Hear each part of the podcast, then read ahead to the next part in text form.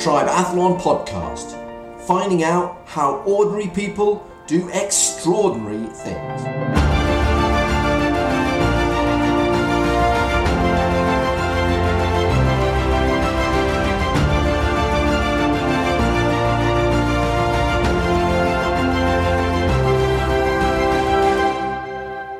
you can do a triathlon, represent your age group um, in the World Championships and European Championships. I was like, what? You serious? Anyway, I just thought that was a brilliant idea. And it sort of went into my brain. I thought, you know, this would be such a lunatic thing to try. Me from the BBC Breakfast Sofa try and represent my country in a sport, which I've just taken up. That was Louise Minchin, and this episode is Dare to Try. So, this episode of the Triathlon podcast has uh, fantastic interviews with Louise Minchin. And there's so much good stuff here. And also, it's quite a long, or relatively long interview. So I decided not to do an intro with a guest co host, although I have got Claire Fudge from Fourth Discipline, uh, the nutritional specialist, uh, that will do the outro uh, debunk of Louise's conversation with me. So look out for that after we've caught um, the interview with Louise Minchin. But Louise Minchin, you know, you, you I know that you will know her already. Um, but over the last 20 years, most of us have been waking up to Louise's bubbly enthusiasm delivered from the BBC's Red Sofa, you know, probably a few mornings a week. But as well as being one of the show's key anchors prior to obviously stepping down recently, and you know, latterly that's been with Dan Walker, um, is also a triathlon fanatic. She absolutely lives and breathes triathlon.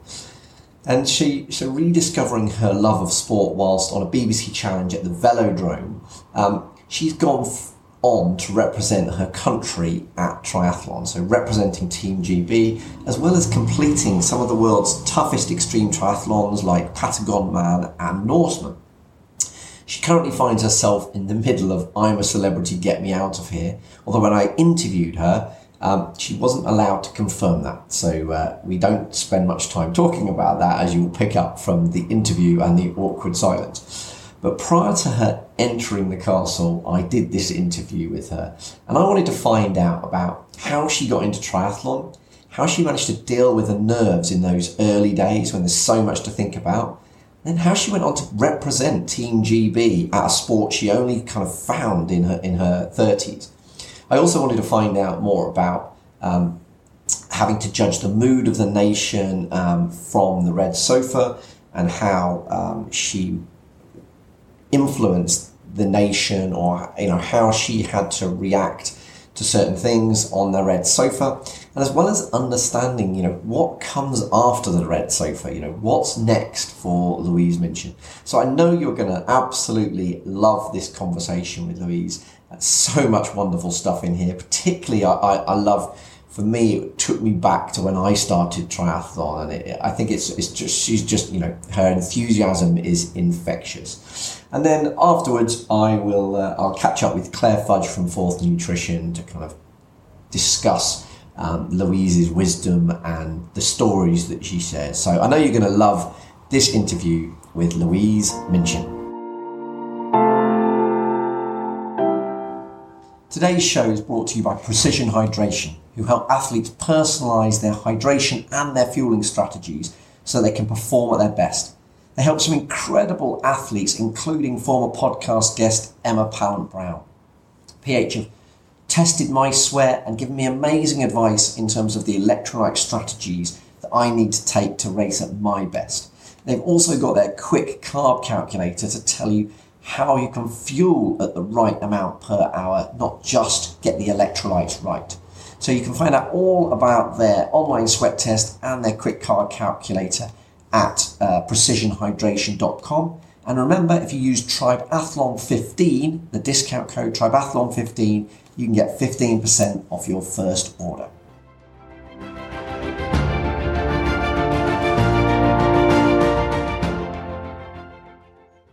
So, Louise, welcome to the Triathlon podcast. I know we're going to have loads to chat about today. Um, I normally say for those people that don't know you, but I suspect that everybody that's listening to this will know you. You think that? You think so? I think they might, um, and, unless, of course, they have a, a preference for ITV. But I, I would I like to kick things off by getting people to tell us their story. So, particularly more your story around triathlon. So, I know your triathlon story started in the velodrome, which I don't, don't I suspect not many people can say that. Um, so, tell us how you got into triathlon and, and, and a little bit about um, where it's gone from there. Yeah, that's a sort of mad thing, isn't it? So it genuinely did. It started, um, the spark was lit um, in the velodrome in Manchester. And what would what had happened was I was working on BBC Breakfast. It was 2012, and we were coming up to Christmas 2012. And I spent the whole of the summer, I don't know about you, absolutely addicted to the Olympics. I mean, just addicted. I watched so much of it, hours and hours. I went and watched um, some of it live actually. Um, I got tickets for, you know, it was a mad scramble for tickets, wasn't it? I got tickets for one thing, which was the cross country, um, horse cross country. Oh, I could have seen you there. That was the only tickets I got too. they were probably, I don't know what that says about the tickets. Let's not yeah, There's just a big space in Greenwich Park, isn't there? Yeah, there was loads. And it was wonderful. It was a wonderful atmosphere, wasn't it? And all the um, the game makers and everything. Anyway, I just was totally bought into the whole thing. And I've always watched the Olympics, but particularly, obviously, being in London, I lived in London, I just loved it. Anyway, um, it was coming up to Christmas, and um, normally on BBC Breakfast, and that's where people probably know me from, we would do a Christmas challenge. And I'd only just joined the program, and until then, they'd sort of been challenges like cooking challenges, like bake off challenges, and various other things. And I thought, my producer said, right, we were looking for a challenge. Have you got any ideas? And I just thought at the time, I mean, I've now been on MasterChef, which I loved, by the way. But um, at the time, I just thought, oh, the, those cooking things, that's a bit boring. Let's go for something a bit more kind of out there. So I said, well, why don't we do something that's inspired by the Olympics? You know, we've all spent all summer watching them. And she went away, and she's brilliant, by the way. Uh, she went away and she thought about it. And then she came back and she's like, I've got an idea for you this is what you're going to do. You're going to go to the velodrome, you're going to race on a racing bike with your co presenters, with a crowd. And I just went, why did I give her that idea? Uh, because I'd never been to a velodrome, I'd never sat on a racing bike, and the whole thing was absolutely terrifying. Terrifying. And we had, as good old BBC Breakfast, we had one hour to practice before the big day. Okay, so we went in, and I mean, I'm sure you've probably, have you been to a velodrome, Charlie? You must have. I haven't actually. No. Oh gosh, there, there, they. There was nobody even in the velodrome when we went for our practice day, but it's got an extraordinary atmosphere. It's very intense because you've got these um, seats stacked up high around the velodrome, and then the slope of the of the of the racing track is just it's virtual, it's like a slide it's like a child's slide and i actually took sat on the top and then slid down to check and yet yeah it's crazy um, so very intense and we got on our bikes i mean i would say we got on our bikes i mean it was you know, I've never even worn cleats, anything like that. I've never sat on a racing bike. I've never put my hands on drop handlebars. I was an absolute novice. So I got, I did get on my bike, and then they've got fixed wheels. So when you put your feet in the on the cleats, you you, you and you and you don't you, your wheels are going, your feet still go. So it's honestly, it's all these things going on that you just don't know. And it felt like it was super skinny, and I was going to fall off. Anyway, did my first lap screaming with terror. Uh, did my second lap and went, yeah, you know what? Third lap, I'm in. I'm literally like, right, that is it. I love, I love these kind of bikes. I love the velodrome. Anyway, forward one. Oh yeah, and then bless her, Susanna. I've told this story many times. Susanna basically cried for the whole hour. I mean, I don't blame her. I don't blame her at all. it was terrifying. Anyway, we then um, forward wind a couple of days and then we walked into the velodrome on the night and there were 4,000 people and they were having a competition. So they all watched this competition. We were the sort of halftime entertainment. And Bill Turnbull, so I was racing with Charlie Stayt against Bill Turnbull and Susanna Reid. And Bill Turnbull said that morning, he said, There's one thing that's not going to happen today. I'm not going to be beaten by a girl. And if anybody knows me, that is like literally. Red flag trouble. Yeah, totally. totally. So um, I so on that on the day, I think um, what happened. So Bill went first, and he did a really good time. Charlie went second. I mean, smashed it, completely smashed it. Did a round that you know that would have been like a good sort of competition or club a club rider. I would have thought.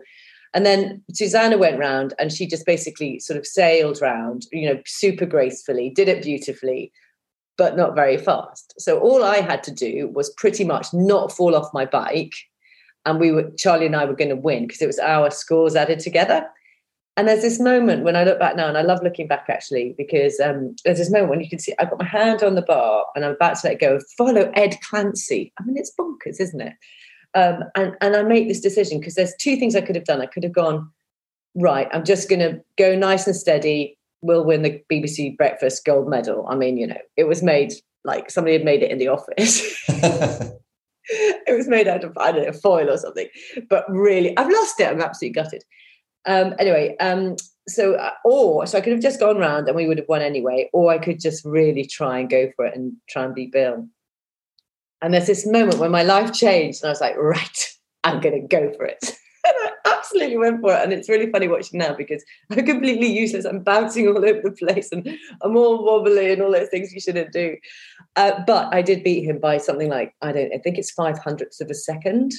and honestly, I went over the finishing line. I was just like, I, I felt like I'd won the Olympics. It was so excited. Everybody's cheering because we'd had a brilliant commentator make everybody cheer and, and and um, clap and everything. And I just thought, I literally went round and just was like, wow. And I just was like, bang, I just forgot for 30 years or something how much I loved to race. And I love the race. I love that. I don't need to, I don't need to win, by the way, and I don't often win at all. But I love that adrenaline, that buzz, that push, pushing yourself. And I'd given up competitive swimming when I was about 14 or 15 and literally hadn't raced since at all, anything. Um, and I was just like, right, that's it. I'm going to buy myself a bike. And literally the next day, I think for Christmas, I bought myself the, everything bike, cleats, special shoes, uh, helmet, the whole lot. My husband's like, what are you doing? You're never even going to ride that thing. I was like, you watch me. I'm going to ride it. Brilliant. And, and we all love that that that day where we go and buy all the kit with all no clue as to how we're going to use it. You know, am I going to do mountain biking? Am I going to do roadside? What are we going to do with it? But I'm going to buy the kit and do it properly. So yeah. how did you how did you go from getting that initial spark of enthusiasm for cycling to then entering a triathlon? So what happened then? I, then I went out on my bike, and genuinely, it was again super scary. I remember cycling down the road and hearing this noise going. Oh my gosh, there's a car behind me. Looking behind me, there's no car it was just the wind in my ears. I'd never traveled at that speed. I had a bike when I was in London, like commuting, but you know, I never traveled at any speed at all. Um, so I got sort of quite confident, well, quite confident. I mean, I wasn't confident. I was absolutely useless. I come to, I didn't know how to get off my bike. Nobody told me how to even get off my bike. You know, when you, you don't you don't take both feet out of the pedals, do you, and sort of fly along? No, you don't, because you anyway. So um, I was doing that and really enjoying it. And then a friend from mine of mine who lives in the same village as me had seen me running a bit, and I'm really not a runner. I'm sure we'll come to that. But um, she said, "Oh, I've seen you running. I've seen you cycling. Why don't you try a triathlon?" I was like, "Triathlon? Oh yeah, watch that in the Olympics. Um, I know it's got three sports. I know what they are. I don't know what order they're in. I know the Brownlees are really good at it.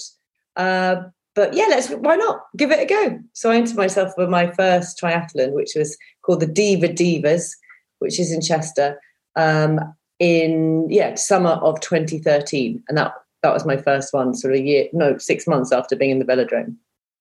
And it's a pretty daunting experience doing your first triathlon, isn't it? And uh, you know, I found, I mean, I came to triathlon in my late 30s, and and it is there's just so much to take in, isn't there? And then there's the mm. fourth discipline, which is a course transition, which is a whole, you know, you've never dealt with any of that sort of stuff. So there's quite a lot of nerves that goes into um, triathlon. How did you get over those early nerves? And I think there's a story about Portaloo that fits in here as well. Yeah, well, I'll tell you about this. So that first one, talk, let's talk a little bit about um, how intimidating it is. And I do, you know, I still go to some. I went to Leeds this year because I was working and I wasn't actually racing. And you just, even now, even me, and I've done loads of triathlons and, as you know, all over the world it's still intimidating because you know you, there are people there and i don't have i have good kit i don't have super kit you know i just really don't. Um, and you, and i do still find that kind of whole there's quite a lot of testosterone around isn't there?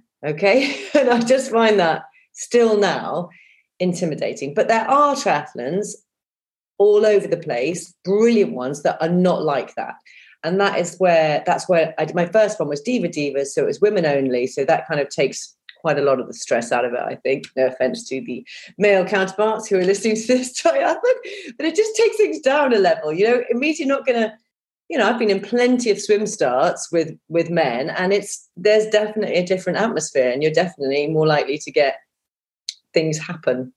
Not saying it hasn't in races with women, by the way, either.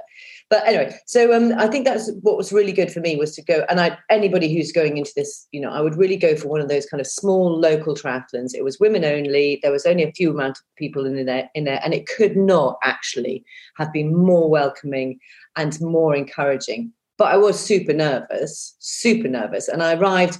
Know, I just didn't really know. I just there's so much I didn't know. I arrived. You know, you've got to really plan, haven't you? You've got to arrive on time you know you cannot be late i arrived late um, so i didn't know and so somebody had to help me rack my bike um, and so they racked it for me which was great and i was like getting all my stuff ready and it was one of the marshals racked my bike for me and that was an absolute rookie error because you talk about the fourth discipline I came out of the swim. Oh no, so I did the swim, which I had a panic attack in, by the way. Well, minor, but yeah, definitely had a bit of a moment um, did the bike, came back to rack my bike, and because I hadn't done it, didn't realize, I, I, you know, how you put the seat on the on the on the pole. So it kept falling off, and I was like, "Go, how do I move?" Eventually, eventually, somebody else came in behind me. I was like, "Oh, that's how you do it." I mean, it's super simple when you know how, isn't it? Yeah. But when you don't know how, and you're in a race, it's absolutely no good. So yeah, nerves were definitely a thing and they continue to be and they continue even now to be a big thing for me. And there was a there was a big moment where um i was going oh it's one of my early triathlons again like still super nervous. Um family were going with me. They were picking me i mean i did so many mad things. I thought it was okay to do a four hour bbc breakfast program then get in the car drive to leeds and do a triathlon. I just thought that was fine except for my, my lovely husband arrived late to pick me up. And then we got in a traffic jam, and then I missed my wave. And I'm just like, right, that's it. I'm nervous anyway. And I get really jittery and sort of kind of silly, and you can't really make very good decisions when I'm nervous. And um, I was like, right, that's it. I'm not even going to get out of the car. There's no point going. I've missed my wave. Anyway, they literally threw me out of the car, my husband and my daughter, dumped me in transition. And I went and hid in the portaloo. I literally hid in the loo because I'd missed my wave. I was super nervous. And I thought, if I hide in the loo, then I don't have to do this thing. And my daughter found me. She's like, What are you doing? she just shamed me. I could hear her shouting, Mummy, Mummy, where are you? I came out. What have you been doing? I was like, Oh no, it's just my wetsuit got stuck. That's all. and I did it. And I loved it. Again, loved it. I always love it.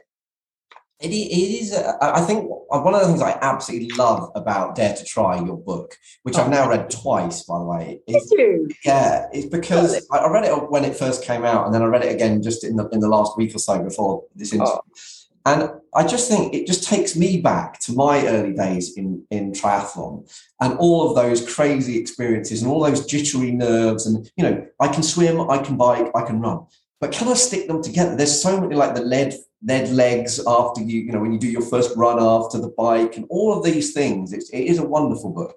And, and the, the, most useful thing about my book is uh, when I was writing it, I um, I did this chapter about um, a, a, list of things to remember. Okay, and I sent it to my publisher. I thought, God, this is so boring. I said, to, I don't, I, I don't really. I said to him, look, I, I really like this list, but I really don't think we should put it in. It's so boring do you know what? When I go to a race, I get, I think it's chapter 14, I get it, I still get it out because it's absolutely brilliant. it has literally everything that I need to go to a race.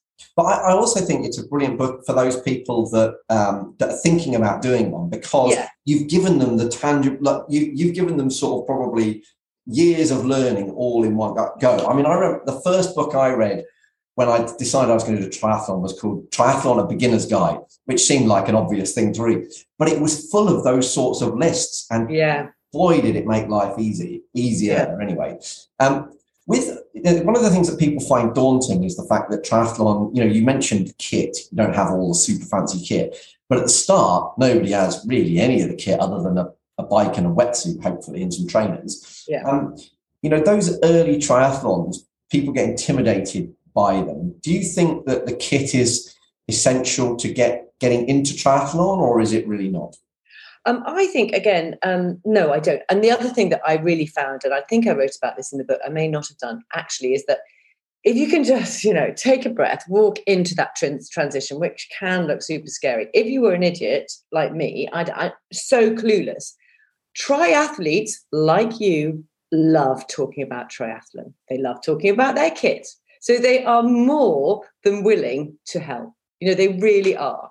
Um, that's what I've always found. You know, there'll be someone, of course, there'll be people who are super focused on the day and their then way of coping with nerves is not talking to other people. There will be people like that. But 99% of the time, within the three people on the side of you where you're, you're racking your bike, there will be someone who goes, Oh, why do you do this? Do this, do this, follow my thing. So that, that's what I would always remember is actually triathletes love triathlon. They love, most of them love passing on knowledge as well. And also to the kit.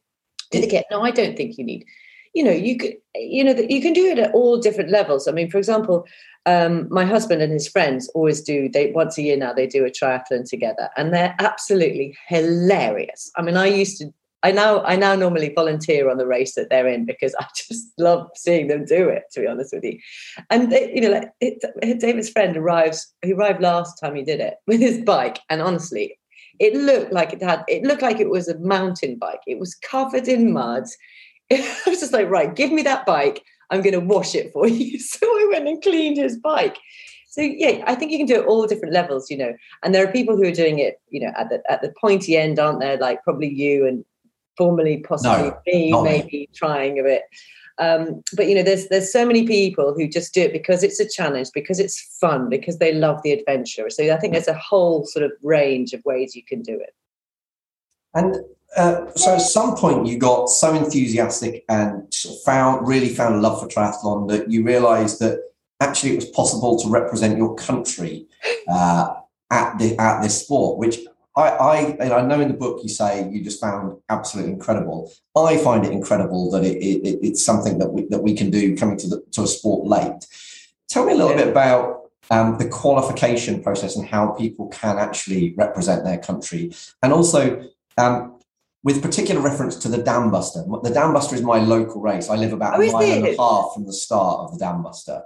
So it's that and the Vitruvian are my two local races. And um, uh, so, and I know that you qualified at the Dam Buster. I did. So, uh, so, tell us a little bit about qualification for GB and the Dam Buster. Um, so I remember, so I started doing triathlons. Absolutely. First one genuinely was super hard. I had a stitch in the run, couldn't really run 5k at that point. In fact, I didn't run 5k. I would I like ran to the end of the field when my family couldn't see me walked. Anyway, went over the finishing line and within 30 seconds was like, I'm gonna do another one.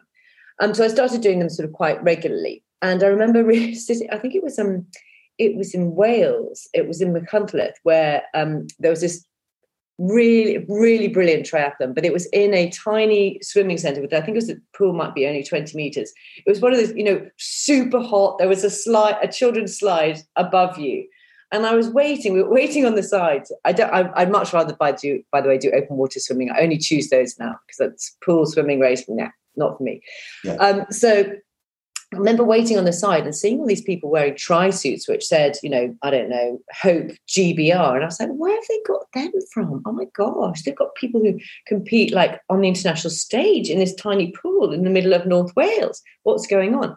Eventually I asked, and somebody said, like you just said, you know, you can you can actually you can do a triathlon, represent your age group um, in the world championships and European championships. I was like, what? Are you serious? Anyway, I just thought that was a brilliant idea. And it sort of went into my brain. I thought, you know, this would be such a lunatic thing to try. Me from the BBC Breakfast Sofa try and represent my country in a sport, which I've just taken up. why don't I mean, you know, you just listen to that, you think, why would why would I even think that was possible? Um, and um, so I had a coach at the time, and I hardly dared tell her. I sort of did a bit of looking into it, and I hardly really dared tell her that this is what I want to do because the only thing I was vaguely good enough at in of all the three disciplines was swimming. I used to do really well at swimming and you know come out I don't know in the top ten probably or you know top sort of five percent of the swim. Uh, but the cycling, not really, and the and the, and the running, seriously not. Anyway, she looked at my times. She's like, right, you are going to have to work extremely hard because none of your times are right, and you know you really need to improve them. Anyway, the short answer to what you asked me was, how do you qualify? You go to a, you have to go to a qualifying race, and there's you'll have to look on the um, British um, Triathlon website where they are and how many there are next year for i don't know how many there are so you have to get yourself into a qualifying race and then you have to get a qualifying time. So you're racing in those races against people in your age group. And you, I can't remember, it's like, anyway, you have to get what is a qualifying time. And I can't quite remember. Oh, yeah, I can't remember whether it's the, Charlie, you have to help me here. Is it the top three? I think it's the I, I three. it's, and I then you have to be in a it's three or certain four, isn't it? And then there, Yeah. and then there's the roll down, isn't it? Then there's roll down, basically. Yeah, exactly. There's top three or four, and then there's what you call roll down. Um, anyway, I was never going to be in the top three or four. Um, so roll down. Or was I? I think I did. Actually, no, I did. You're right. You take me back here, Charlie. Quite some years. So yeah. Um, anyway, uh, so you have to do do a really good time, basically, and then there's lots of possibilities of you being able to um, qualify, including roll down, which I have qualified through roll down subsequently.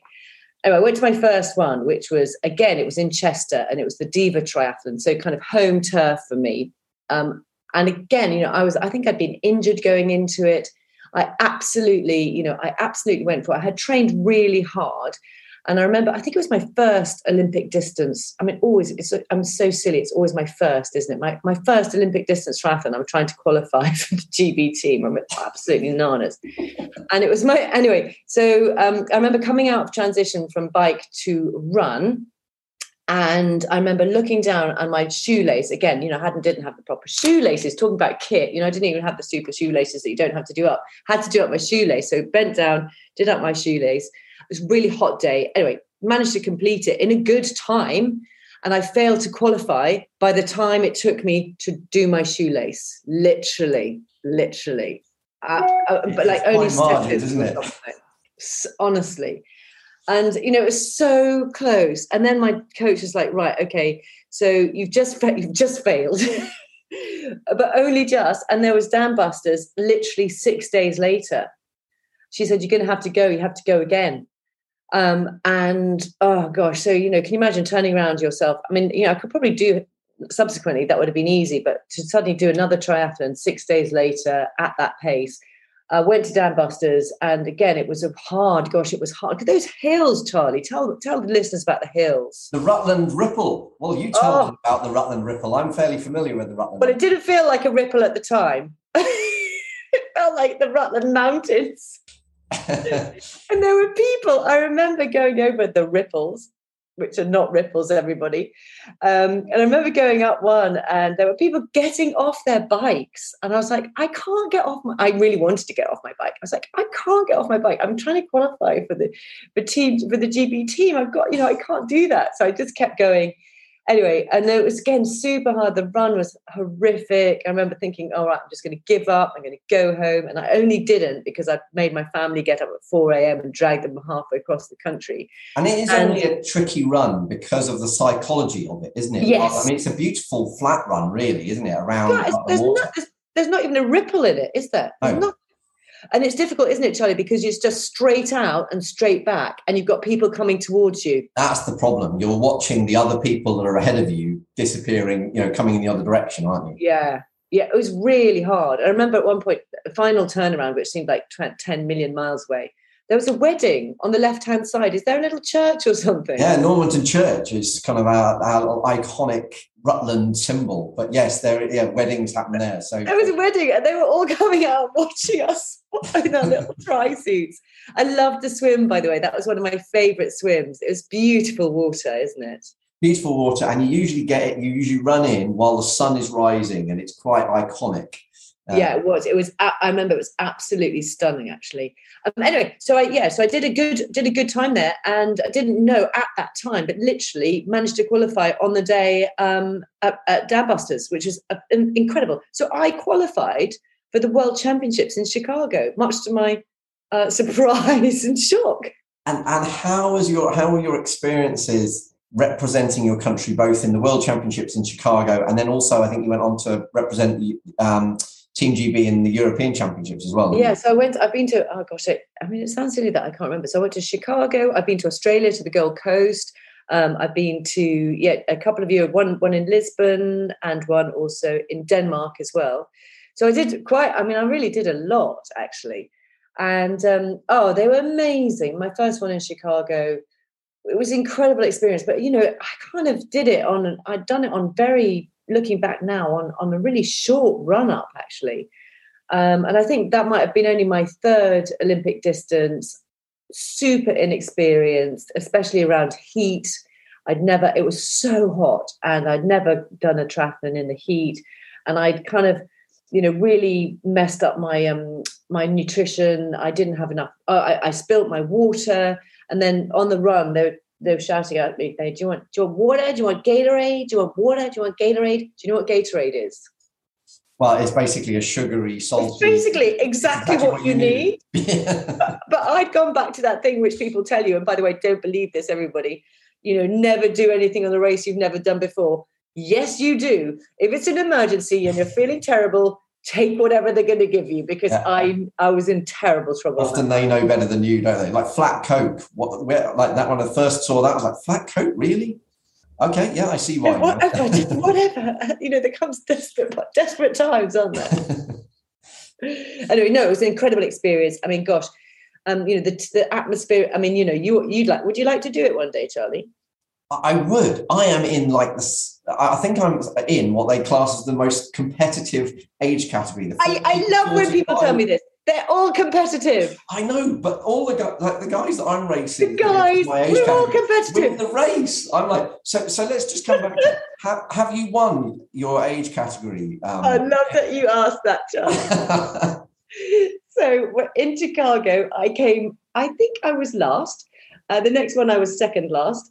Um, and these are the World Championships. But yes, I thank you so much for asking me, Charlie. I wanted to ask this question. I have once won won my age group and this was in uh, the Shropshire Triathlon um, in Ellesmere. Oh my gosh, that's a beautiful swim, by the way. If you like, well, sometimes yeah, sometimes it's it lovely swim, a lovely bike. Um, anyway, I did it. I don't know what was I doing. I was doing. I was doing half distance, so I was doing yeah seventy point three. Not this year, last year. And again, you know, seventy point three is quite a tough. Oh, it's quite. It's a fun distance, actually, isn't it? But um, really struggled again on the run, and because I'd hurt my ankle actually, but we'll come to that. And um, anyway, managed to get through it, mostly because my husband shouted at me and says, You're not going to stop and come up all this way. You're not going to stop now. 21 kilometers later, and a lot of shouting. I finished. And then they phoned me up the next day. I was so pleased. I only do this for the medals, by the way, and I love all yours behind you. I was so pleased with my big fat medal, uh, finisher's medal. And then the next day they phoned me up and said, Louise, Louise, you've won your age group. I was like, What? What? I've won my age group. Oh my gosh, I would have stayed there to, you know, the whole podium thing. This has never happened to me. Um, super. I was like, what? And then I said, that's so exciting. Thank you so much. How many people were in my age group? And he goes, one. and you know what? I'm not having that taken away from me. Uh, it's such a shame you didn't Nobody stay else did.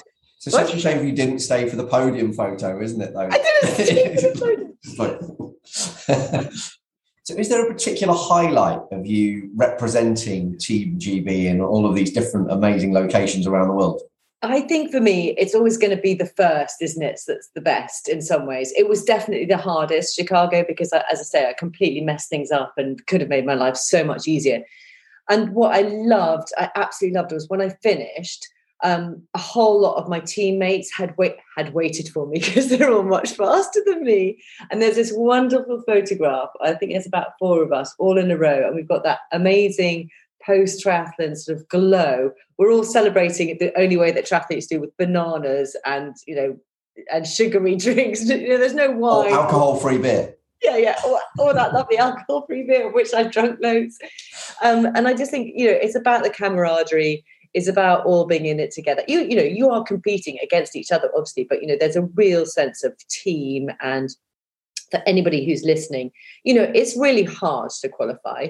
Um, you've got to get it right on the day and all the rest of it. But you know, it, it's an amazing opportunity. I absolutely loved it, um, and you know, wouldn't swap that for the world. So just you know, Charlie, you know how hard it is, and I do accept that your age group is a particularly difficult one, despite what I said earlier. But in answer to your question, I would absolutely love to. I just know that I've got to bide my time. It's like about patience. I've got to wait for a few people to fall off their perch. yeah, and there are, you know, there are, you know, if you look at um, if you look on the and the and the way to go about this, everybody, by the way, is to go on the British Triathlon website because it's all there. You know, where the qualifiers are, how to do it, what roll down means, and all the rest of it. Um, you know, and I was kind of I've gone to aquabike now, so which is just a swim and a bike, which is again, oh my gosh, I love that. We competed for that in Pontevedra in um, in Spain. Amazing, oh, mostly amazing because Javier Gomez passed me when I was on my bike. in you know, with a motorcade and everything. I didn't actually realize it was him at the time because I was trying to I think stay on my bike. Um, but yeah, go you know go for it, and um, you know it does require it requires being really fast. I mean that's just the bottom line, isn't it? And that's hard work. Yeah, brilliant. And and since then, so you went from qualifying for to represent your country in your second ever Olympic distance triathlon, and, and I know in the book that you know stepping up to doing Olympic distance was a big um, challenge for you that you weren't sure you were even going to get round on that first Chester one, were you? Um, so instead, you've now gone to much longer distances and and do some of the extreme triathlons. Did you? Was it a journey of? Did you do a, a normal Ironman and then go on to extreme? You just went straight up to. Yeah, I went from Olympic distance to X Tri. so so I didn't I, even do a. I didn't even do a seventy point three. I didn't Just, do Why bother? I mean, I like... don't really. Um, so what happened was, um, so I, I mean, I, you know, so I took this this sport up very late in life. I think I was forty five or something. I think I was probably when I did my. Gosh, was I only forty five? Um, when I did my first triathlon, so I took it up really late in life, and um, just ahead of my fiftieth birthday. So obviously quite a big milestone. And I'm thinking, how am I going to celebrate my birthday? Am I going to have a party? Am I going to do, you know, an amazing trip? What you know what am i going to do? What and I, and I was thinking about triathlon and thinking you know i've had an incredible time. I've absolutely loved it. I've done everything i wanted to do in the sport. Uh, not everything but you know i've done i've had so many great times. But what next? And i was sitting on a sun lounger um, sort of scrolling you know wasting my time. And i suddenly saw this little tweet which said patagon man. And i just went patagon man what's that? And the reason it stood out for me was that I had spent, when I was at university, just after I left university, actually, I studied Spanish at uni, and my first job was working in Patagonia as a translator for Raleigh International. That was my first job. So I spent six months living and working in this tiny, tiny little place, which is, you know, like not like miles and miles south of Santiago, which is the capital um, surrounded by this incredible countryside with glaciers and mountains and rivers. Anyway, it was an incredibly remote. And I loved it, absolutely loved it. I loved the whole expedition. I'd loved, you know, being part of the um, translation team and and all the rest of it. And so I looked at, I, I thought, right, okay, so I'll just click on that. And I'll just, it says Patagon Man, the extreme race in the south, and you know, in the most south place of the world. I can't remember what the extreme triathlon at the end of the world. That was the tagline: extreme triathlon at the end of the world. You know, come on. What's not to love? I was, I was nearly in. I pretty much was, but then I looked at where it was based, and it was based in this place called Coyhaique, which is exactly where I had spent six months of my life, and that was the six months of my life had changed things because as part of my job try and make this a short story, Charlie, sorry. As part of my job, I had to do all the media interviews. And I remember very, very vividly sitting in a tiny radio station. I mean, there were probably three people listening, and the the DJ, a bit like you, asking me all the questions. And I, it's going to take me right back actually, and just looking at him and going, I know what job I want. I want his job. And so that's where my love for kind of radio and journalism started. Um, so, so, so, so basically, I'm sitting on the sun lounger. I see Patagon Man, I see Coyhaique, and I just enter the lottery because I just think I don't tell my husband. I always tell things when things are a little bit late, uh, because you know what? I, I, just wanted to see if I got a place first, so I sort of entered it, and then three weeks later. Um, got a place in the lottery because because all, all those X Tris like Norseman and Patagon Man, you know that's how you get entries. You get through them through a lottery and I got a place. And I was just like, well, okay, so I've got a place. Clearly, I'm going to have to do this now. So you didn't even blag the sort of media card of I am because it's you know these things are oversubscribed, aren't they? So you yeah. just I think it sounds like it was destined. it was destined, but I think then it was the first one. So, oh, and, and, it's basically in in that um, it's part of the Norseman family, of which there's Celtman, there's all the Swiss man, there's lots of different ones on there, and it was the first one. So I think the uh, you know probably I don't know not that many people went in for the lottery, but yeah, I got a lottery place, which was just it was so I mean, it was you think you and you think you've won the lottery, you haven't won the lottery, you've won a place to do something absolutely you know hugely challenging, miles and miles away. But I've got friends that have raced Patagon Man, and I've interviewed people that have, have, have you? on it, and it just sounds an incredible race to do. So, so how was it? oh, it was epic. It was scary. Uh, you know, had real highs, real lows. Um, Lucy Gossage was there, and she won it the, the year I was I was racing it. Um, you know, you, we got up at three a.m., drove through the dark down these tight, these sort of dusty roads that are not even tarmac. Some of them actually.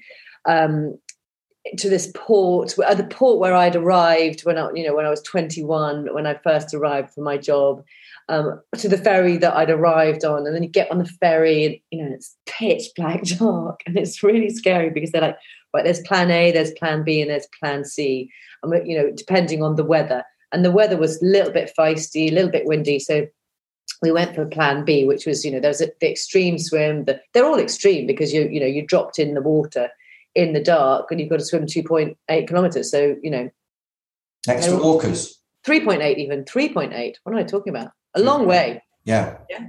But next, um, and the orcas, yeah, the orcas. And then, and you know, the one thing I'd read about the tagline, or I've done too much research, was that orcas swim in this field, right? So I got in my head that obviously I was going to be eaten by an orca. And I, it, I mean, it was amazing, and and it's you know dark, and then there's all these people. Again, you know, my nerves sort of affect me in a kind of. Lucy and I are really similar in that. It's really fun. We were we were probably really annoying because we were dancing to Ariana Grande on the top of the ferry while all these. Again, the men were like super serious, and, yeah, zen, and you know, in the zone. we, we, were just having a laugh. Um, oh yeah, so gosh, it was incredible. That swim was incredible, and I'd been absolutely adamant because it was really cold. I think it was like nine or ten degrees, and I'd been adamant that I was not going to get cold before I got in the water, and so was Lucy, which meant that I was literally the last, probably the last ten people to get in the water. And the race had they already, so everybody got in the water and they'd started swimming. They hadn't waited for the whistle. so I literally got in the water. I was like, oh my gosh, they've all started. I came up, and as I came up, the, the literally, literally the, the sort of horn went. I was like, and I'm like 100 meters already behind the start of the race. Anyway, I had an incredible swim. I think they, what was brilliant about it was because they'd set off early, I basically had all these little people, groups of people to catch. And I was just like, aim for that one, right? Aim for the next one, right? Aim for the next one. And I had a cracking swim, cracking swim. Came in on that, on that swim. Yeah, I'm right in saying you get Raynaud's disease. Yeah, Raynaud's um, syndrome. Yes. Oh, syndrome. Sorry. So, yeah. so you get really, really cold hands and feet. Yeah. Um, in that sort of swim, how are you dealing with? Uh, how do you overcome that? Well, what I've learned over the years is that I mean, I can go into the supermarket and my hands will go numb so they're re- you know it's very very quick and 100% there's never a swim pretty much wherever I am unless, unless it's in you know the Caribbean or something where my hands don't go numb and my feet. Um, so on that day I wore booties um, because you know that was obviously going to help. I, I know that my hands are going to go numb even if I'm wearing gloves. So there's actually sort of no point wearing gloves for me. I might as well because I just find with the gloves you can't. I think I've got this sort of. I don't know whether it's true or not, but I got this sort of psychological thing that you know the gloves. If you're you know when you're with your stroke will be making your arm heavier. So I just think, well, what's the point? Well, um, Allan Hovda, who has won both of Norseman and um, Patagon, I think he's won Patagon Man. Actually, I might be wrong on that. Uh, he he he's really into his aerodynamics, and he's done a load of research on the gloves and yeah. the gloves do significantly slow you down. So that's what you're I absolutely right. Okay, that's really good to know. He was very funny that day because he nearly missed the ferry. he nearly missed the ferry. He like came on like with his kit all over the place, like last man on the ferry. I think he came second that day. Um, anyway, um, yeah. So, so I did. I just don't bother with gloves because I just think my hands are going to go numb anyway. I think, and I'm obviously hopefully right, uh, that they slow me down. And I'm a good swimmer, so why would I, you know, make? And I also know that I've done it so often that I can swim with my hands numb. So I know, you know, even I'm not making the perfect shape with my hands, they're still doing pretty good job. How, And so how I do you just deal through- with it. How do you get through T1 when you've Oh, got totally numb hands? hard. That can be really hard. Um, actually, on the X Tris, amazingly, you're allowed to have your support in transition. So thankfully, um, yeah, my husband was there, so he could, you know, undo the zip. But yeah, it can be really, really difficult for me to get, you know, shoes undone or shoes done up, and my feet are the worst. And I know that I've I can't, again worked out over time that when I'm on my bike, it's going to take 40 minutes for my feet to warm up and 20 minutes for my hands to warm up. And that's just the way it is. Yeah. It's just deal with it. But they're not like screaming in pain, they're just numb then. Uh, are they screaming in pain? No, they're not actually. That's a good point. When my hand, my, I suffer with hands, cold hands and feet, but they Yeah. are s- literally screaming in pain. are they? That's. I think mine goes sort of beyond pain. They're just Ah, like, no. okay. I'm, I'm just- not tough enough. I need to go further. know. I don't, you know, it's just like they just go from. It's a bit like me from you know Olympic distance to X Tribe. It's just like they're either okay or they're numb. yeah. And also, um, you know, they're warming up very slowly, obviously over 40 minutes. So Yeah. they're, you know, it's not, I'm not saying it's comfortable in any way, by the way. And, um, but it's just something I just get on with because otherwise I wouldn't be able to do the sport I love. And the, and the ride um, at Patagon Man is supposed to be Oh. spectacular, isn't it? Gosh, I mean, it's unbelievable. Um, and a huge kind of mixture of landscapes. I remember, you know, that you one point you're going through sort of an enormous, this sort of gushing, powerful river, which is a glacial coming off the glaciers, and these lupins, because at the time of year it's December. I think it's in, have, happening in the next couple of weeks. And the lupins are wild; they're like wild flowers in in, in Patagonia.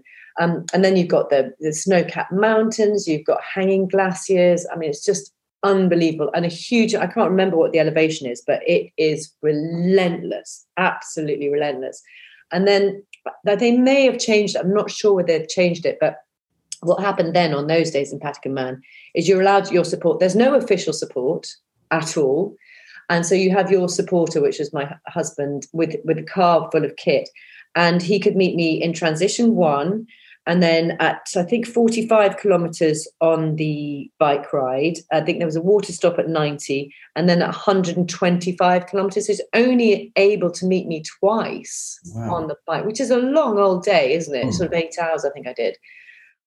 I can't remember quite what it was.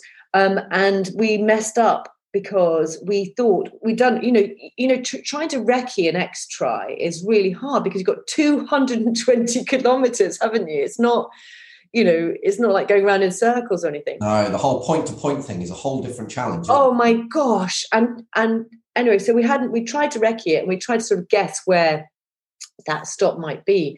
And basically we got it wrong by about 10, well, maybe 8K or something. So it's 8K further than both of us thought. So he thought that he'd missed it and had, you know, if he'd missed it, you know, I haven't got my I haven't got my stuff, I haven't got my food, I'm missing out loads of stuff. Um, I haven't got my extra drink and everything. Um, and I thought, I mean, I was just honestly, I was beside myself because you kind of mentally, you get yourself to those points. You don't, you go, right, okay, so it's only 5K to go until I'm going to see David. And then, of course, it was an extra nearly eight. And I was in, honestly, by the time I saw him, I'd run out of everything and mostly of, of like, of courage, I think. and I was like going up this hill and I was going so slowly, literally counting one, two, one, two. And I was counting the bricks because they were so steep, these hills. You probably think they were fine after Rut and Ripple, by the way. I did not think they were fine. And I remember just like literally being beside myself and then seeing him on this brow of this hill because they're all wearing these orange, I think they're orange fluorescent tops. And I just like started crying hysterically before I saw him. Arrived just like unable to breathe with the crying, which meant that everybody like running around go, Oh my gosh, is she okay? And you just go, She's fine, she's fine, just needs a cup of tea, she'll be fine, she'll be totally fine. I sat down and had a cup of tea, and it was so. Oh, honestly, you love, you must do them because the, the the the the people, the characters that do these X Tris and their families, it's just absolutely fabulous. You know, there were people sort of lying in sort of seats and having massages. Just brilliant. so you've done, so you've done Patagon Man, you've done Yeah. Norseman. Have you got more on that X try journey that you want to Oh, that's a good point. I'm so. hmm. I don't. I think so. Yeah, I think so. I haven't decided uh, which one. I, I mean, Celtman sounds to me brutal. They're all brutal in their own way. I mean, the, the elevation, the the thing about Patagon Man, um, if you, if anybody's thinking about doing it, is the the marathon is so stunning because it's you're on your own for 90 literally 99% of the time and you're running on these trails through completely and utterly deserted landscape with these aquamarine lakes and oh it was it was a, a really incredible experience actually um, but yeah Celtman sounds and sounds i mean the, i think there's jellyfish in the water incredibly cold yeah that sounds really brutal but that's the one i've probably got my eye on at some yeah. point I, I, like. Uh, you're right. I like the idea of Celtman, but the, um, I asked the same question, or asked which was her favourite Flora Colledge, and she yeah. reckoned that Swissman. I mean, she lives in Switzerland, so she's probably biased, but she said Swissman is her favourite. She thinks that is just a, a, an amazing race. So I, that's definitely on my bucket list. And Norseman is the actual, you know, is the father of all of these races, Absolutely. and and the the people that run Norseman, honestly, I absolutely, we're lifelong friends now. We really are. They're just wonderful and welcoming and supportive. And the whole thing about the X Tri world is it's not about, you know, the, I mean, you know, again, you've got the Flora Colledges and all, and Lucy Gossages, etc., who are, you know, amazing. But, you know, there are lots of really what I would call normal people who've got normal lives, um, you know, doing them. And so that the atmosphere is just really uh, nothing like anything I've ever done, actually. It's more, I suspect for most people, it's more about completing than competing, isn't it? Oh, yeah. And uh, there was a wonderful man um, just before um, I did Patagon Man, a Chilean who I'd met, and he said, The man who wins the race on the day is not the one who comes first, it's the one who looks up and enjoys it. And I promise you, I looked up all that day, apart from when I cried, um, and just took in that atmosphere. And I buzzed, I literally buzzed for like three months afterwards. Oh, amazing!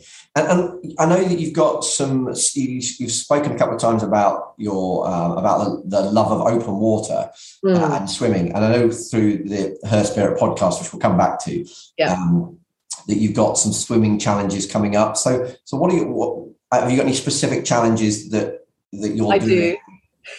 for open water? I think you do, don't you? Uh, I don't. I'm not. I've not told anybody this. Um, oh, really? I, I, don't know if it'll happen. By the way, but I never know if anything's happen. I'm meant to be swimming Windermere this year, oh, next brilliant. year. I've I have signed up for it, but um. And remind me, what's the distance of Windermere? Ten miles. Ten miles.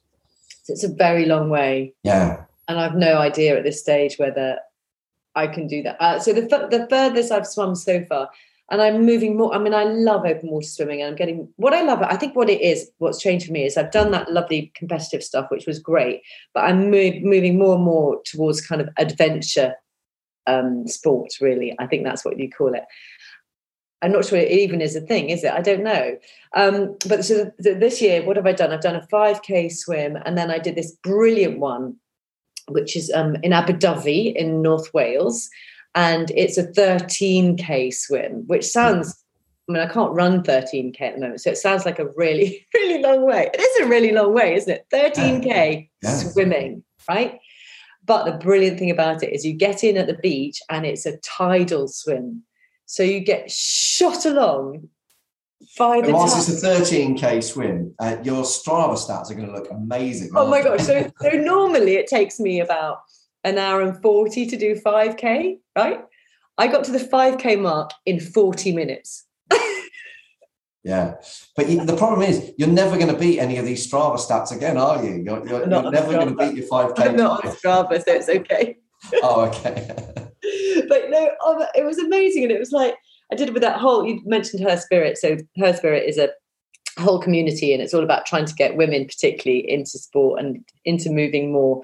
And we did it with there was a whole gang of us there. And honestly it was like i mean i love like things like alton towers. I love you know rides. So it was like that but in a swim. We were going past these boats and i was just like oh my god i can hardly keep up with myself it was incredible. Absolutely incredible. So i love that. And that was about i think i was about two and a half hours or something. So but yeah it was definitely assisted by the tide.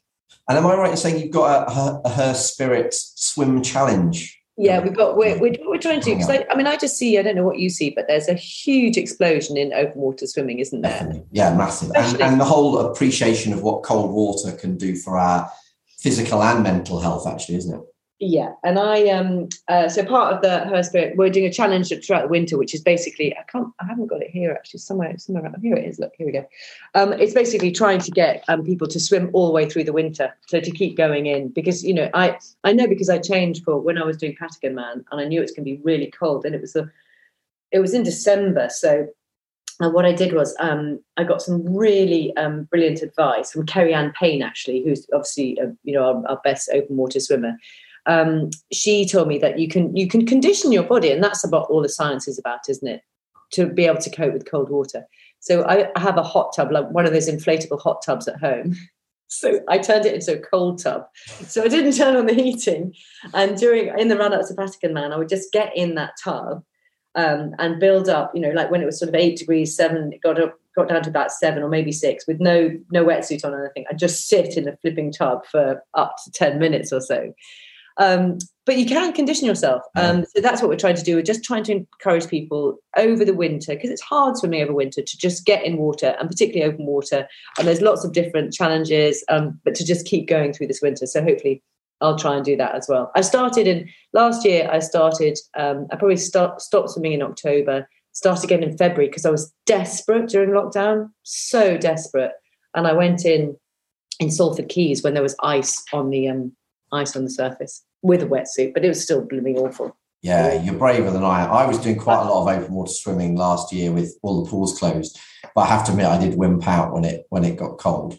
Did you? Um, when did what? At what degrees did you wimp out? I don't know actually. I never I never bothered checking the degrees. It was kind of I think it was almost more about how that when the clocks changed and it was it was I need I always do all my training early. And it was yeah. like when I've got to get into a river in the dark, that yeah. seems like I'm probably uh, probably time to switch to um, something else. Oh no! Um, I, I, mean, I, I, think you know, and you've got to be super careful, haven't you? Because it is dangerous. You know, there's yeah. it's not to, to, not to be messed with. But actually, I've got a really good um, near where I am in Cheshire. There's a really good um, oh, there's a, a mere a mere where we can go swimming. And I think they're going to take us all the way through the winter. So if they do, I will fingers crossed with all the Herspirators keep going.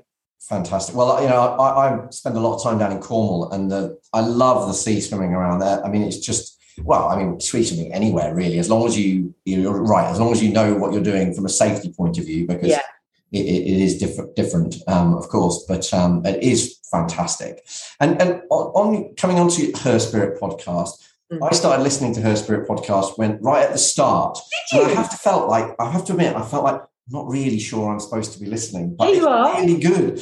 uh, uh, you get some amazing guests on, and then I introduced my wife to it, who absolutely lo- loves it, listens to it religiously, says how inspiring it is, uh, and it is a fantastic podcast. Um, and so, what was it about? Was it a, was it? I, I think it was a lockdown initiated thing in the same way that this podcast was, wasn't it? Or did it exist? No, no, no. So what happened was, um, so Annie Emmerson, who does the Her Spirit podcast with me, is a world champion duathlete. And she and I met because we were doing the triathlon um, uh, TV coverage for the BBC. And we just hit it off immediately. We both have got quite a lot of background. She used to live in Spain. I spent loads, did a Spanish degree, spent a lot of time, as you can hear, you know, living in Latin America and in Spain and we've just got very similar sort of I don't know, I suppose you call it joie de vivre, really. We just, we hit it off massively. And then we did a, um, we did initially did a podcast, which I was really pleased with the title. It was called The Tripod. Come on. Come on, Charlie. That's good. I like that. In fact, if, if, if I'd thought about it with my yeah you've you've yeah you've, you've trumped triathlon I think. Yeah try the tripod come on. Anyway we what we did in that one was we took three people who'd never done a triathlon before uh, one of them was Jo Whiley actually. Uh, one of them was Deborah James who many of you might know is a she's got um, stage four bowel cancer and she's a wonderful brilliant uh, broadcaster. She's got her own podcast. Um, amazing woman. She'd never done a triathlon. We and somebody else and we took them basically from having never done a triathlon on the on that whole dare to try triathlon journey literally from the start to the beginning so you know we did swimming sessions we did uh, chris hoy came on on our cycling section it was brilliant it was really fun. Anyway, that sort of ran its course because obviously they did their triathlons and kind of done and dusted. Um, and then we wanted to keep talking, and particularly my interest is about trying to do trying to pass on this little bit of joy that I've got from doing sport to anybody else. And it, you know, particularly women, actually. I mean, you know, men also, but um, women particularly, because I just think there's so much around what it can do for you, you know, physically, mentally, make it's made a massive difference to my life. And what's wonderful is that I do get, you know, responses from people who read my book, who've gone and done a triathlon because they read that book or so that's so my my whole thing is to kind of like try and try, pass on the joy of moving. That's probably simply how to put it. Um, and somebody, a male from her spirit, came and talked to us before lockdown about doing a podcast. And we're like, yeah, really good idea. Let's do that. Let's get some amazing women on and you know, hopefully pass on knowledge and pass on encouragement. And we did our first two podcasts at the beginning of March 2020. and we did them in a studio. Yep. All hugger mugger, tiny little studio, virtually sitting on each other's knee. Literally the week later, we were in lockdown and wow. we were going to do one, once a month, but then we thought, well, we're in lockdown.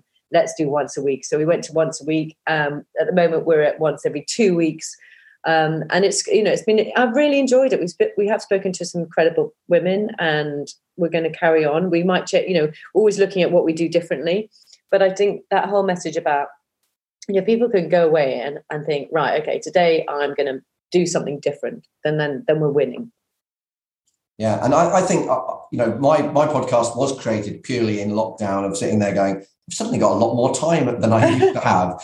Uh, but it is a wonderful thing isn't it? Just this you know this this ability to sort of get in contact with people that have done yeah. amazing things and just chat about the sport that you love. Yeah. and, and also you know you learn so much by doing that don't you yeah we've learned so much. And we've you know um, this week we've been talking to um, dr megan rossi she's called who is um, she's a gut health doctor absolutely brilliant. And you know we do, what we do it's really funny i don't it's probably like you i know you've been asking me thank you very much by the way for a while but you know you can you can set your sights high can't you or whatever i mean some of your guests are incredible. Um, so you know when we sort of stalk people we're like right okay megan i've been trying to get for eight months. She's had a baby and now eventually we got her on the podcast. You see what I mean? Well, so that's, that's, that's, it. It's like me and the Brownlees. I keep stalking them from different you angles. There. Yeah, I know. I keep nudging them. Go for go for Jonny. Yeah. Oh, okay. Jonny will say yes. um, well, maybe you can you can you can be another person that gives just a little nudge. Little nudge. um, so so how um, you know, you've just come to the end of a, a, significant chapter in your life haven't you? You've done 20 years on the red sofa. Um, what, what, are the I, think before we kind of talk about the next chapter yeah. what have been the highlights of your 20 years on the red sofa? Because i mean you've witnessed some incredible things in that time haven't you? Um, yeah what are the highlights? I mean yeah it's been um, it's been you know 20 years is a is a hell of a thing isn't it? And it's just literally in december so pretty much when this podcast goes out it's the 24th of december 20 years ago that i did was the first time i presented bbc breakfast. And i think you know 24th of december tells you a story doesn't it? Basically everybody else it was christmas eve. No one wanted it. Everybody else was off. Um, and then i didn't start presenting the program permanently as a sort of you know well, I, I mean, I started, you know, over many years, I did lots of the program, but actually, as one of the sort of main anchors, nine and a half years ago. Um, so, and it was a job I always, I just love BBC Breakfast because I just love the, um, I love the mix, the eclectic mix of, you know, the really hard news stories and also those human interest stories, those wonderful, warming, things that make you you know want to give money or give or whatever it is you know we've had so many over the last particularly the last two years actually um, so highlights yeah difficult i mean there have been some terrible you know obviously i've covered some horrific stories mm. um, stories that you know affect all i mean that affect all of us or affect you know terrible things like the manchester bombing which i live you know i moved to the northwest when BBC Breakfast moved to the northwest, and that Manchester bombing, we could very have easily been there on that night. My daughter had wanted to go to that concert, and I had said to her no because she was doing her GCSEs. So, but for her doing her GCSEs, we could very well have been there. So that really felt very, um, you know, part of my community. You know, impact right at the heart of kind of my community and where we were. So you know, they're they're things that you know stay with you forever, really. Um, and you know, it was what was the most kind of it's been really yeah the last two years sort of reporting on a story that we we were also living through you know like everybody else was a, an extraordinary and kind of um, grueling thing to do actually. Because you know we're not just reporting on it. We're you know I, I luckily very luckily and i touch wood have not been badly affected by the immediate impact of coronavirus but every single one of us has been impacted haven't we so you know there's been some tough times and highlights for me um, i mean the velodrome things like that. Absolutely amazing you know i've had some incredible opportunities. I've got this ridiculous list. I did a list of people that i've interviewed and honestly i'm just look at it and go really? Yes really. Everybody from ed sheeran to um, to david attenborough to chris hoy i mentioned him i don't know why i mentioned chris twice um, all those Olympians. You know, I'm incredibly lucky, and I will probably never get opportunities like that again. But you know, they've all gone in my little memory bank, or certainly my little photo bank. It's brilliant. Yeah, I think it feels like you have to sort of almost gauge the mood mood of the nation on that on that you know because everyone well not everyone but the majority i would imagine of people are waking up and starting their day um, watching you guys on the red sofa. Is that sort of uh, quite, is, is that a sort of a, a, quite a burden to take on, or do you just have to just crack on and and and do it? Do you, do you put thought into that? Oh yes, absolutely. My main thought is always that, um, for example, I feel very much part of this huge, enormous BBC Breakfast family because people are welcoming me into their homes at kind of quite a vulnerable time of day, actually, mm. because you know you might be there and watching a bit of telly and you might have a five year old pop out you might pop out to make a cup of tea and the five year old is still watching. So i'm always very conscious that it's a particular time of day and anybody of any age could be watching. So for example on that day of that awful day of the manchester bombings i have to tell the news in a way that is factual but not but get the tone right. Mm. you know I mean? I don't want to scare people. You know it's already horrific. What the facts are already horrific enough. So i don't want to, i'm very very conscious was always very conscious that i didn't want to you know you just you just need to get it right. Do you see what i mean? And i'm not saying i did all the time but hopefully on that day at least you know because it's a matter of respect for the people who've died and all of their loved ones isn't it? As well as everybody else. So yeah it definitely was um, something i took really seriously because you know, it's a big responsibility to tell people bad things, isn't it? And to tell them in a way that is not alarmist. I think that was always what it was to tell them with kindness and with warmth and all the rest of it. So yeah, it was definitely something that I was very conscious about. But but mostly because it was I suppose it was like I was talking to my family. And my family have a huge age range as well. But yeah, it was um it was an incredible thing to be able to do. Um, you talked about my proudest moment and actually um, it's kind of sounds a bit weird but and you probably don't normally talk about menopause on your podcast but you'd be surprised actually we've covered it once or twice. So because that's even on my list of things to talk to you about so this is the perfect oh is it? Okay, okay. Um, so i think my proudest moment was when um, we did is again you know my producers obviously i have quite a lot of conversations with them and i give them ideas and then they make them into much better things than the ideas i give them. Um, so i'd asked for ages if we could do something about menopause um, on the program because a i was going through it myself and b i knew that there was a huge response from the audience. Every time we mentioned it even slightly there was just this massive response and i you know i was super ignorant about it and i thought that maybe we could do something to kind of like you know open open up the conversation, break down taboos, and and hopefully educate people. you know, even you know, lots of people. Um, and um, anyway, so I told my producer, "Can we do something about menopause? Can we do something about?" I kept nagging. I'm, an endurance athlete. you know, you never want to mess with one of them, do you? Because they're never going to stop nagging. so you know there was always there was always oh no there's a general election i accept that has to be covered there was brexit i accept that has to be covered but eventually um, she said to me right we're going to do menopause. We're going to do a whole week. I'm like, what? Are you serious? You go, yeah, we're going to do this, that. She has all these amazing ideas. And she says, and we're going to, and the only way it's going to work is if you tell your story. And I'm like, that wasn't the deal. and she goes, you, you know, Louise, it's going to work much better if you open up and talk about it. I'm like, yeah, I know that. But, but anyway, she she persuaded me that I would tell everybody. Oh my god, it's so embarrassing, isn't it? No, it's not embarrassing. It's really good. I tell six million people that I had been, you know, suffering from menopausal symptoms while sitting on the BBC Breakfast sofa. And the reason I'm proud is that it had a massive impact, and it's still two years on.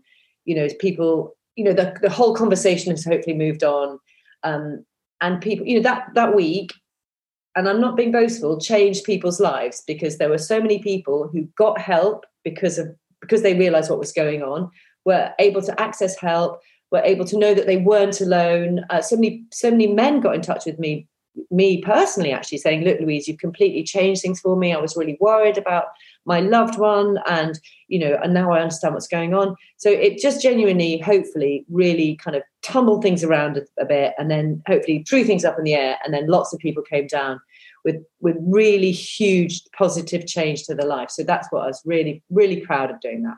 Fantastic. That's, that is brilliant. And, and so you've come to the end of this 20 year chapter.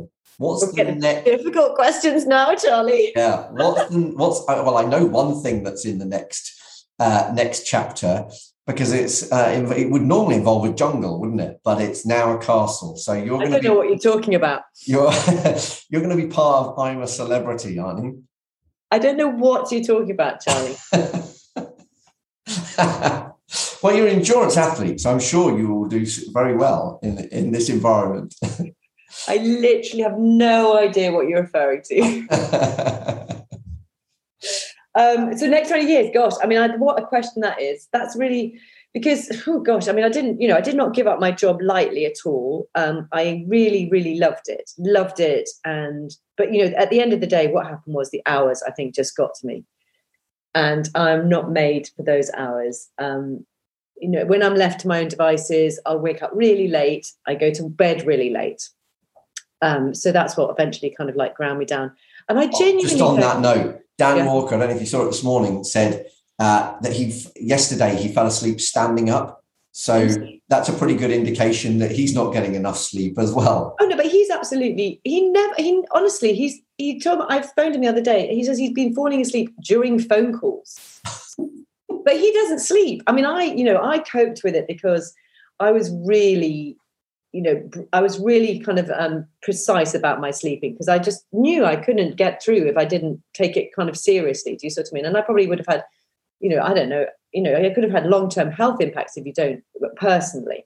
Um, so I used to, you know, sleep in the afternoon. I'd kind of, you know, I was really, really, really good about that. But yeah, it was it was absolutely exhausting. And Dan doesn't hardly sleep at all. I mean, even you know, he he's up late. He watches telly. He doesn't take naps. I'd have literally an hour and a half every single afternoon come rain or sunshine or a beautiful sunny day, that's what I'd have to do. So yeah, so um, so I'm enjoying. My gosh, I'm enjoying the Lions. I'm up a bit, a little bit early today to talk to you. To be honest, it was nine o'clock.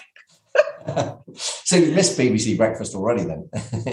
yeah, exactly. Or not normally, I would wake up when the program ends.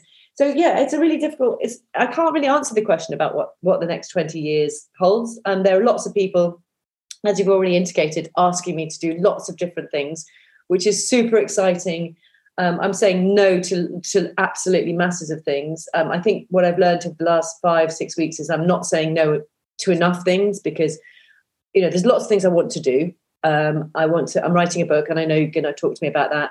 Um, I want to do that. Um, I want to carry on with my podcast. I want to be, you know, carry on on that whole journey about, which is, as I say, passing on the magic of movement.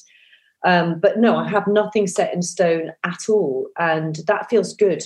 That feels really good because I don't know, you know, this time next year, I literally don't know what I will have done, which is really exciting. Really exciting. That is that is amazing. And and, you mentioned scary but exciting. Scary, but I'm like, yeah, but look, you know, that where where where you've created a vacuum you can now look at what and, and, the key is not to say yes to too many things isn't it? But that's that's what everybody and i knew when i was doing breakfast that you know i'm so involved in the program and you know the program is not i'm not just working on the program for those three and a quarter hours.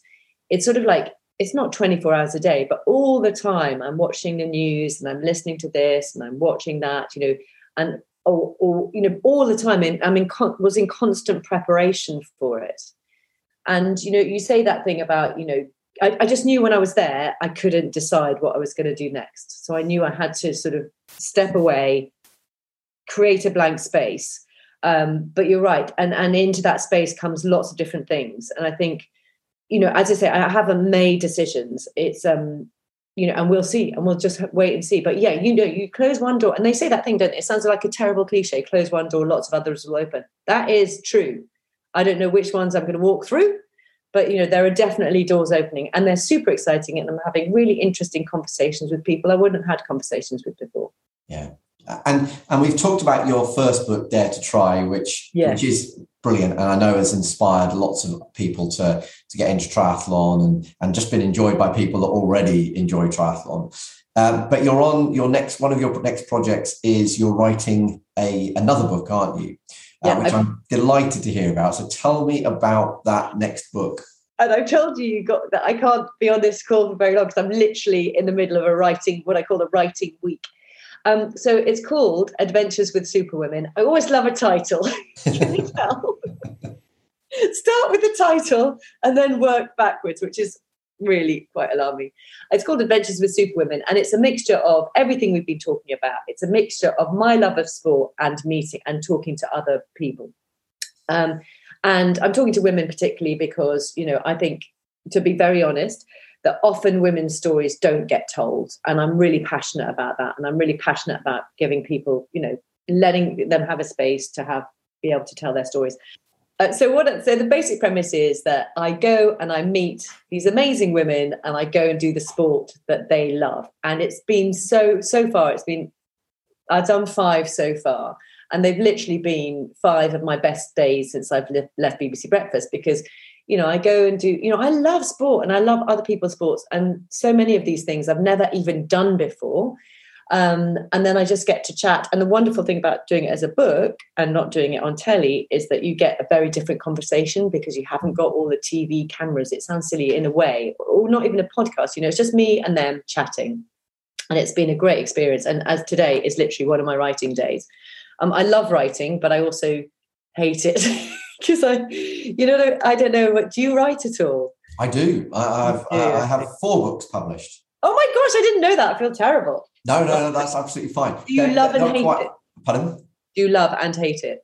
I, I, I, um, I do love and hate it, but I know that I am a much happier person when I'm writing than when I, I when I don't have a creative project on the go. So I know it yeah. does me a lot of good that's very interesting. Um, I love the actual writing. What I what I what I I just yes, of course you know because you have to do the research, and I think you know I just want to get in and do the writing. Do you see what I mean? And time, uh, you know, that's why I've given you a deadline today because I just find you know I'll go right. I'm going to write for for 45 minutes and and it goes so quick mm. there's nothing in life like writing time for me and I just find, yeah, I'm really, really enjoying it. But that's whole thing, isn't there, about deadlines? And I know when the deadline is, and I'm already like, oh my gosh, I'm not sure I'm going to make the deadline. And I know they can move a bit. Are you good with your deadlines? Uh, well, they're usually my deadlines rather than okay. I'm I'm kind of normally setting my own deadlines. So yes, they can move a bit. yeah, there's a deadline, and gosh, um, you know, that's it, it's August I don't think, I mean, you know, uh, if I can make it by August, it would be amazing. But yeah, I, I really have to set myself, you know, like today, I was meant to finish this chapter that I'm writing. I was meant to finish it yesterday, and I 100% much must finish it today. But yeah, I'm absolutely loving it, and I'm loving meeting all these women. And hopefully, it won't be out for some time yet because publishing, again, is so strange to me. Working on live television, you know, it's just like bang out, obviously gone, finished. And publishing has such a long lead time. Yeah, takes forever. but yeah, it's yeah, I'm very excited about that. It sounds similar to not in a. Uh, I hope this is not sounded like a criticism. But it sounds similar to the concept of Alistair Brownlee's um, book Relentless, where he went off and interviewed different sports people like Ronnie O'Sullivan, Kilian Jornet, um, footballers, cricketers, and it and it's absolutely brilliant. I really really enjoyed it. So um, yeah, I can't wait to uh, hopefully it'll work. if, I, if I'm if I'm allowed to read Adventures of Superwomen, of course um, you are. And then you know that, that's not to say that Adventures of Supermen can't be written afterwards, is there? No, well I'm sure. Yeah, I'm sure. I'm sure that'll be there'll be a follow up for that. Um, And so, talk. We've talked about your books, but are there any other books? I always ask people: Are there any other books that have inspired you on your journey, or you find yourself recommending to other people? Um, I read Chrissie Wellington's book, Oh, yeah. um, which I really enjoyed, and then there's that book, and I can't remember. I haven't got it on me here, but there's book. There's that book about that epic Kona battle. oh um, uh, Iron? War. Oh, I love. I'm trying to get that made into a movie. Oh, wouldn't it be brilliant? Yes. That's my, literally my favorite triathlon book. The only the only thing is, my understanding is that that um, Mark Allen and Dave Scott actually don't like the book.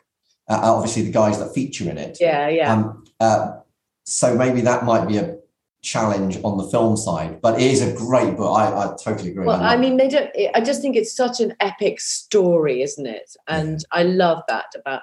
So yeah, those would be my my kind of most my triathlon books. And then I had all sorts of um. I can't. You know, uh, what was it? Um, I can't remember. What's that one? Is called something like "Get the fuck up" or something, or "Get the fuck on with it." what is it Is it, called? um, Sorry, you're have to beat that out. No, no, that's fine. We we, we can allow it. we can allow you to swear. Uh, is it the I'm just art of not quoting a giving a book. fuck? What is it? The subtle art of not giving a fuck. Yes, yeah, that one as well. That is a If if anyone's going to read that, I would suggest listening to the audiobook instead. Because Oh, really? it- oh my god, I, I don't think I've ever laughed so much through a personal development book. It is just because. Well, I mean, maybe you laughed as much through through reading it, but there are some lines in there, and you're like, that is. I mean, I can't believe you're telling me in that way. yeah. Definitely, if you're not offended by swear words, you should not read that book. um, so yeah, I'm not a big I'm not a big self help book person really, and that's the other thing that I'm really excited about. Um, it, leaving breakfast as well is that I can because because there used to be this big pile beside my bed of books that I you know I mean you know would have to read. So I didn't have a you know there was often I was reading all the time, but it was always books that I had to read for the program. So now being able to read books that I want to read is a massive joy actually for me. Absolute joy. Brilliant. And, and you, I know you've had an ankle operation, haven't you? And Yeah. how are you on that recovery journey? Are you, you know, Oh gosh, so, so that so my ankle operation happened. So when I was training for, so I did Patagon Man, and then about gosh, was it uh, six months later, seven months later, I did Norseman, um, and obviously I had to train in between the two, didn't I? And I was training for Norse, training for Norseman, and I was doing my last run. You know what it's like? There's pressures on. You've done all the big runs. This is my big last run, um, and I was going. So I ran up Snowdon and ran down Snowdon, which was amazing, by the way. And I did actually, for me, run both pretty much both ways. I turned off my Garmin, massive. I'm not on Strava, but I love my Garmin. Turned off my Garmin to get all the stats, and my ankle went over on the curb of the pavement. So I'd finished my run. And it was one of those days where I was super under pressure because I was ha- actually having my 50th birthday party, even though I was 51 the, that week, that weekend and um, my my my husband David had said to me, "Don't go, don't go to Snowdon. It's ridiculous. You're going to hurt yourself." And I was like, "No, I'm not. It's, it's going to be totally fine. I'm just going to run up Snowdon, run down Snowdon, be totally fine." And that was totally fine. What was not fine was walking on the pavement to the car. Oh my gosh! Anyway, I went over my ankle and literally I felt something rip, and I was like, "Oh!" And you know that pain, of that. You know when you're really in pain, that kind of sick feeling. I was in so much pain. I got in the car, drove home, ankle swelled up massively. Um, I have a friend who's a doctor, but he's not a foot doctor. Like, oh, don't worry, just take some ibuprofen, strap it up, you'll be fine. Mostly for my party, so I did that, um, and and it really, you know, anyway, it was obviously bad. Um, and I think it was about five weeks out of out of Norseman. And I just thought, well, you know, I've trained. You know what it's like? You've trained so hard there's nothing that's going to stop you, or pretty much nothing that's going to stop you doing the race. So I just stopped running because um, I just thought, well, I'll just see what happens on the day. Um, anyway, long story short, I went to Norseman and did did Norseman, which was amazing. The run was brutal because unlike Patagon Man, it's the longest. You know, it, was just again really, really hot on the day, unseasonably hot, like 32 degrees or something, on this hot tarmac. Anyway, finished Norseman, amazing, loved it um, then went and did I think four marathons. So I did one marathon at Norseman. Then I did a swim run. Have you ever done a swim run, Charlie? No, I haven't. I like this. There's a there's a really um, brilliant sounding one in Cornwall, but, no, I haven't done. Oh yeah, there's the is it a hokey cokey one? Oh, I think it's man against coast. I think. Oh, is it right? right. There's anyway, I love swim run because I'm a, you know we talked about open water swimming, adventure swimming. Oh my gosh, I mm. love that. So I did a swim run in the Lake District, which was swimming in Coniston, Grasmere, Windermere. It was incredible. It was marathon distance run with nine kilometers of swimming. Wow. Nine or seven. Anyway, mm. my foot wasn't good, but I finished that, and then I did. Anyway, long story short, did did loads of did loads of marathons. Did a marathon in Namibia for sport relief. Oh, is that the, oh no no no! I was going to say the Lewa Marathon is in Kenya, isn't it? But yeah, uh, over these sand dunes and eventually did the, did the virtual London Marathon in October last year, and my foot was not good during all of those. And eventually, I just thought after that, I was like, right, okay, I'm going to go. I'm going to go see the doctor and see what's actually wrong with it. And he did a scan, and he said, you know, I knew it was bad, like I knew it was hurt. And he said, yep, you uh, snapped your ligament. You've pulled off some bone. How on oh. earth were you doing all of those things with a Oh my gosh. And oh, uh, you know, there's no way, you know, there's no way but surgery really back from that because the bone was sort of probably too much detail, sort of floating around my foot. Um, anyway, so um, so I had the operation on that in November last year. And you know my foot now is super foot because because basically when i was doing all those marathons all the time my foot would go over because i had no ligament. Can you imagine? It would just like go over mm. super you know there was no control on my foot or my ankle. Um anyway so i had that done oh, nearly a year ago. And and it is great. The foot is great but i'm still you know of course then you, you can't walk. I couldn't i was only started to walk in sort of january. Um, I was really hoping to do the London Marathon this year, but I had just not got back to you know i'm just not i'm so far from that. I'm sort of at 5k at the moment still. And that's a long recovery and it's boring and it's frustrating. And then i look at the hills and go gosh i used to just be able to get up in the morning and you know run run 20 you know run a half marathon in the hills and genuinely think nothing of it really and it's you know you, anybody who's had an injury will, will know that that's just hugely it's just hugely disappointing isn't it so so I'm working on it. I'm working on it. And uh, part of my adventures with Superwomen, you know, I've got some amazing stuff planned with that. So hopefully, my hopefully this time next year, I'll be able to maybe run the London Marathon. That's my goal next year. Brilliant. And it, it's funny, isn't it? Because I think you, I certainly heard you say it before, and I think you said it earlier on in this podcast. Actually, the running was the bit that you didn't enjoy. And yet, but then actually, when you can't run, you, I think it's the bit when I can't run, if I couldn't swim or I couldn't bike, it's really annoying. But I seem to deal with it better than when I can't run. I think running seemed, even though I would have always described running as sport with the fun bits taken out. Uh, yeah. I really miss running if I can't do it. I think it's it's just so good for you. It's um it's an interesting one, isn't it? Because I didn't realise until my foot was operated on actually that I have over those years built up, like you say, a kind of love of running. Mm. Um, and you can walk, you know, of course you can walk, but there is something about all of them really. Um, and this is why I do more the long distances. There's something about being able to go very far, for me, very far in our beautiful environment we live in the UK uh, under my own steam. Mm. You see what I mean? And I really miss that from running. So um, hopefully, and I, you know, I'm not a fast runner, but I just like to be able to go a long way I think that's what it is. So we'll see. So hopefully it will get better. It really will. Well, I'm sure it will, and I look forward to watching what you achieve in the coming, well, coming weeks and months and years, because I have no doubt it's going to be a very, very exciting journey. Uh, Louise, it's been an absolute pleasure to get you on uh, and talk uh, about a subject that you're clearly incredibly passionate about. Oh, thank you, Charlie. But thank you so much for asking me because, as you see, yeah, I love. You know, I'm a triathlete. You're a triathlete. We clearly love it. We clearly love talking about it. Yeah. Well, it's been absolutely brilliant, and yes, I wish you luck in all of your adventures that are on on the horizon. Thank you very much. I'm going to need it.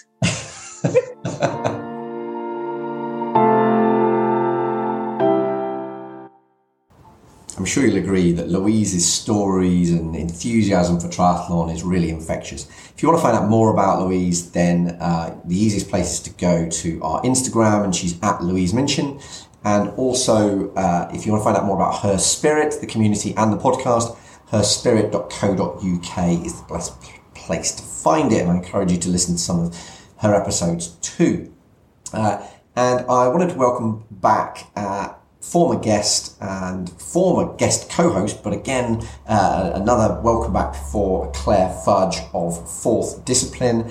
Um, so Claire is a nutritionalist that specialises in uh, sports athletes. Um, but in particular, one thing that she's about to launch in January is group coaching. So whether you're an age grouper, elite athlete, or a professional, if you want to gain the edge on your performance through your nutrition and fueling, you can join up with group sessions that she's starting in January. And if you want to find out more about that, email Claire at hello at fourthdiscipline.com and that's the number four, so 4th, fourthdiscipline.com. And I'm sure she will be uh, delighted to share with you more information on that. So, welcome back, Claire Fudge of Fourth Discipline.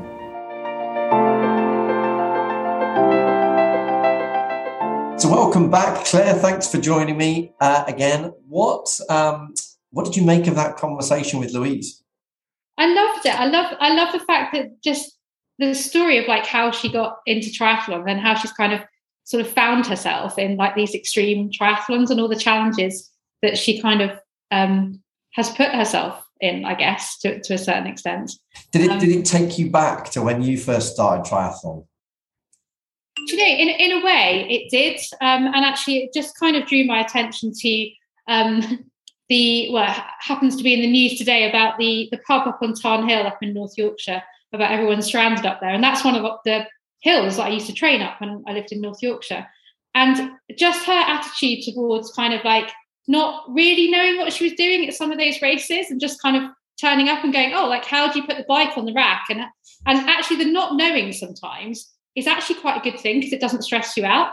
Um, and that that just kind of made me think about the times where I was kind of in North Yorkshire climbing hills, and people would say, "Have you done so and so hill?" And I'm like, "No."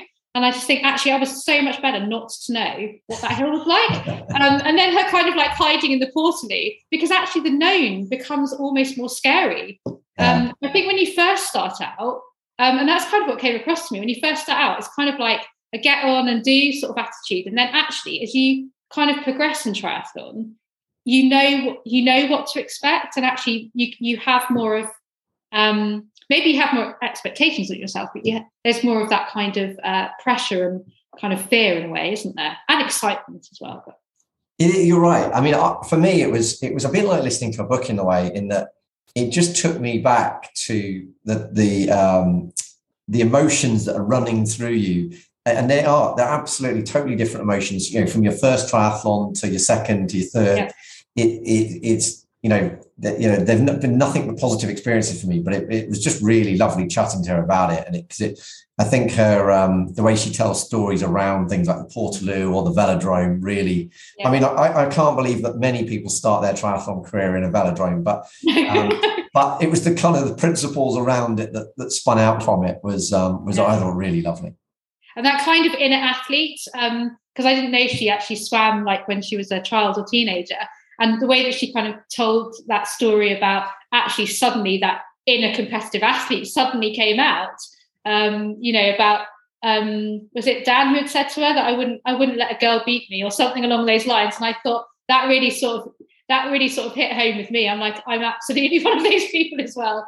Yeah. Um, so, yeah. that was bill turnbull. Oh was it bill? It was bill but um, no, you're absolutely right. And I think what what made it made me think is, particularly as I've got daughters that are teenagers at the moment, that there is that often that growing pressure, you know, amongst their peers to to, to actually stop sports at that age. And it it's such a shame it took her that long to kind of rediscover it again. I suppose fantastic that she did rediscover it, but I'm very conscious with with my daughters, and you know, they're they're younger than that at the moment, but in the coming years, I can see that that could quite easily become a pressure. Yeah, no, absolutely. And I think I think having I think having also like talking about girls as well, having more females because I think I mean there's probably some statistics, but I think a lot more men continue, don't they, or boys like continue with yeah. or like where they're playing football and that's part of their sort of social kind of um that's their socializing as well. And I think traditionally girls have kind of like stopped at that kind of you know 17 18 year old age and then get back into it like kind of louise did. Um, but i think because there's so much more um, talk and research into kind of females and um, females in sport um, you know and the rise in things like female football players for example um, you know and it shouldn't have to be that way but i think now that more there's more female sports people that are really well known i think that actually will be interesting to see whether that actually kind of transfers into more um, females and, and, women kind of continuing, um, you know, sort of throughout school and into university and beyond or wherever. But having people like Louise that are in, you know, very much the public eye, but seeing them because it was quite easy to follow. You know, I watched BBC News or BBC Breakfast on and off for, for years and years, so it's been very easy, sort of loosely, to follow her going from the velodrome right the way through to doing her first triathlon to representing Team GB. So it is, um, you know, she will have inspired a huge number of, of people to go on and do triathlon, which is which is fantastic. And, and I suppose, yeah, there's plenty of other people that would be in, uh, you know, in the limelight that would be doing the same thing.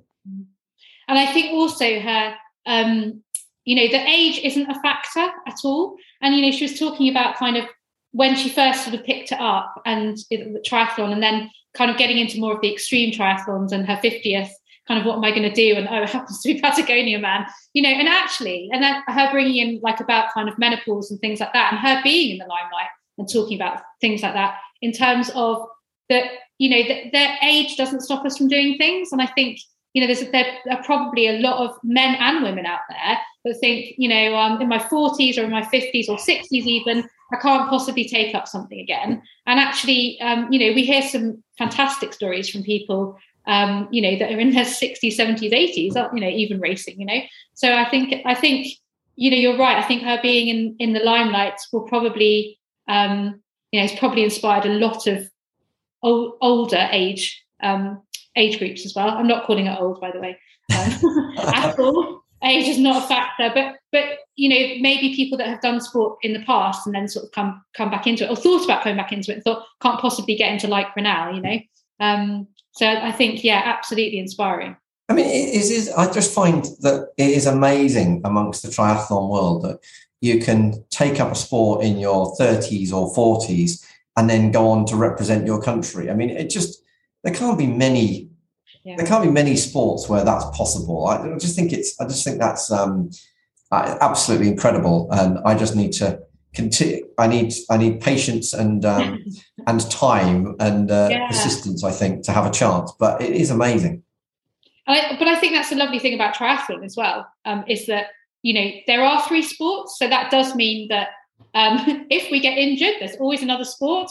You yeah. know, there's always something you can do, and I think actually, although I guess on two sides, um, it takes up a lot of time because you've got three sports. On another side, you know, actually, if you have got, you are taking it up later on in life and you have got um, family or work commitments, there's always something you can do. You know, there's nothing easier than if you're traveling to actually just take a pair of trainers with you and you can yeah. do your run sessions or, um, you know, it might be a hotel swimming pool, but it might be small, but you can still do a session, you know. So I think triathlon does lend itself to um, being able to train more or less wherever, whenever um, and kind of semi fitting around life as well. um, but you can make it fit around life, and I think that's the thing. Um, so, what about these extreme triathlons? Have you, you have you developed a, uh, a taste for doing a, an extreme triathlon? Do you know I have when when they first sort of came about? That was one of the, one of the things that I looked at, and I thought I you know I would I would love to do something like that. The only thing that really puts me off is the cold. I, I just not I don't. I, I think I have the spirit of adventure and would absolutely grin and bear it and get through it and love it. But I, I don't know whether I would how I would be in that extreme temperatures for, for most of those races. The water is freezing. I was really intrigued that actually that didn't seem to impact Louise with her Raynaud's. That you know she almost went straight to the numb stage, yeah. uh, as opposed to you know going spending as long in the screaming pain stage. Mm-hmm. Um, I, am sure I'm sure it still means it's painful, but I, I, was intrigued that you know she didn't wear gloves because her hands were going to go numb, whichever. I wonder also, like when she was talking about Patagon Man, like starting out in the dark. I wonder if that makes there must be some psychology behind it. whether it makes a difference, whether because you can't see maybe everything around you, whether it's almost easier to keep going because like time isn't going so slowly. Um, I don't know, like because you can't really see where you're going, you're just following people in front of you. Swimming um, in the dark, though, in a in a lake that you know is home to orca, uh, otherwise known as killer whales, uh, you just, that must be quite intimidating, though. Yeah. Um, I mean, it does sound like Patagon Man sounds like an amazing race. Yeah. Norseman definitely, and and Swissman I, I, is very much on my bucket list.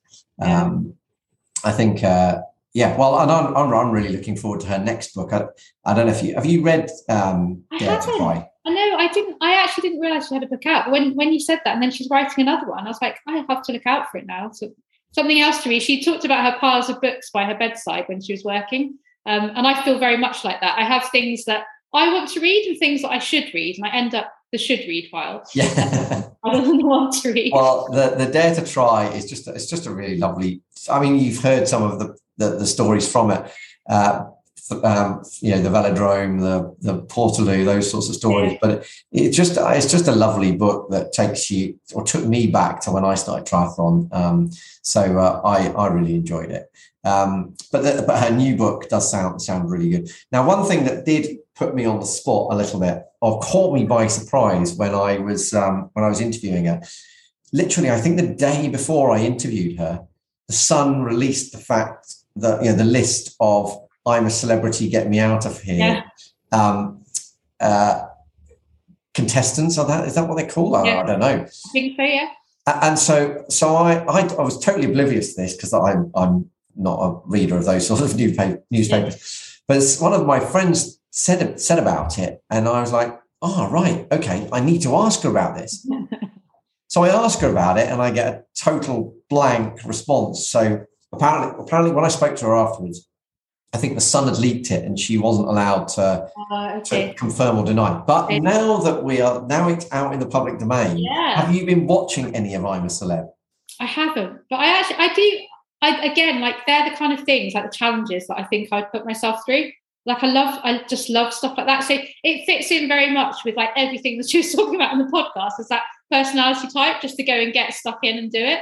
Um, have you watched? Have you watched I've watched little, so I've never watched an I'm a Celebrity Get Me Out of Here, but because Louise was on this one, I decided I would watch, and I've watched some of it. My daughters have been watching it avidly. Yeah. Um, it's actually been, um, uh, they've, they lost a few days to the weather, haven't they? Yeah, I um, did see that actually. But I, I, I, know that Louise won the first um, challenge, which was um, a, a, high drop, I think.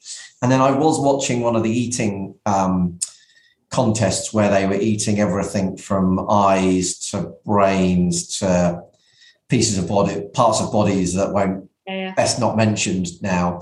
um, but I, I, mean, I think she's the sort of person that will do really, really well in that, and I, um, I think she will uh, continue. To, you know, because she's the sort of person that embraces the challenge, but also it's very easy to warm to her, isn't it? So I suspect that she will do very well, and I will be I will be cheering for yeah. her for sort of over no, I'll, I'll, I'll, get on and have a look. I think that's that athlete like mindset as well, isn't it?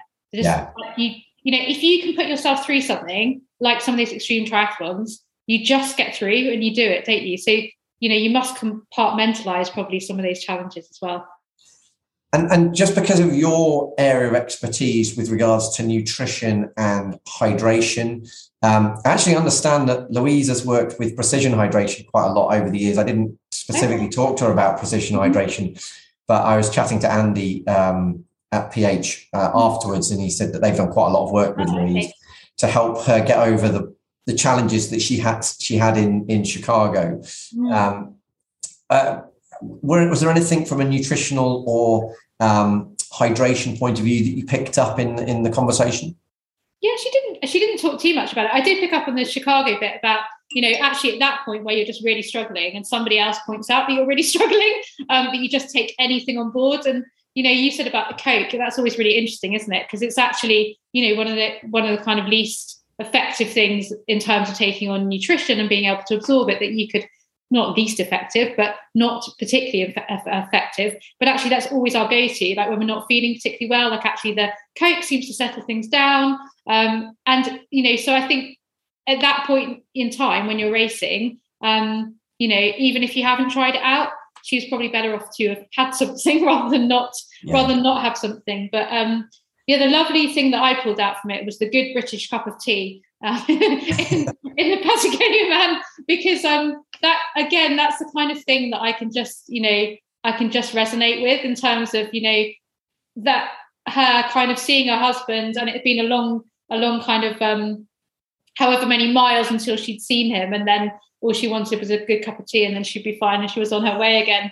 Um, so yeah, we so need tea flavored uh, tea flavored gels and drinks. I think way forward. And and a flask of hot tea on the Arc Ultra. Yeah, I'm considering this. I think I think this uh, I think this will be very comforting actually. Um, and it's interesting, isn't it? Because I think we have when you do endurance events, I think you have certain things that you do for comfort and not particularly mm. for whether that's kind of psychological or um, you know from a physiological perspective in terms of putting an extra layer on or whatever it might be like there, there are these things i think we do to comfort ourselves in a, in a certain in a certain way so it might be your i don't know your favorite pair of socks that you wear or it might be something that you take on the bike like sometimes people take like a little kind of um, mini sort of chocolate bar like it's not really going to do anything nutritionally but that's all they really fancy um, or they want it at a certain point in time. Um, so I don't know if you've ever done that before racing, like in long distance races. I, I haven't really. I've always been quite sort of scientific in it, but I, I suspect heading towards ultra marathons, I will lean towards uh, some more comfort food in there because you do just become it becomes so monotonous having things like gels and sweet stuff and flapjacks and everything else, doesn't it? That actually the idea of well, as, as the ARC 50s in Cornwall, the Cornish pasty might well make a, a, a feature, a part of um, part of, of part of my uh, strategy. I think. Nutrition plan, interesting. I think um, it's interesting though because actually, with my clinical background head on as well, you do actually get a real um, taste fatigue.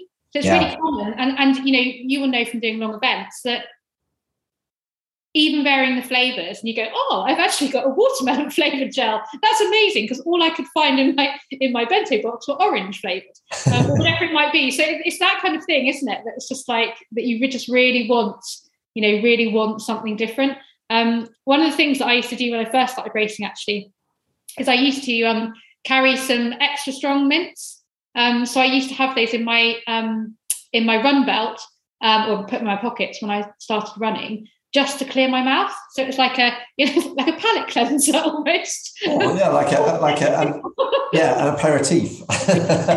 uh, but actually, you could you could achieve the same thing with Kendal mint, cake, I suspect. Yeah, yeah. they is... they um interesting. Like actually, I was um I was actually looking at Kendal mint cake.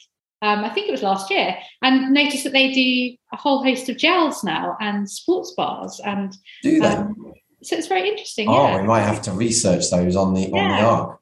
Yeah. So um, but that peppermint taste is um is really nice, and um there is there is a little bit of research actually um with um menthol in terms of a cooling effect of having um having that uh, peppermint taste or that minty taste in your mouth.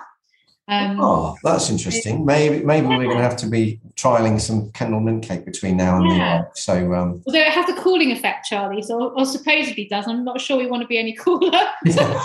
Well, if Anna if Anna's three storms during that one day of racing is anything to go by, then uh, uh, yeah, we need to be a little bit careful with that. But um, it'll be fun. You see, that's where the, the, hot cup of tea will come into it even more. Then, yeah, absolutely. Exactly, exactly what you need to get through.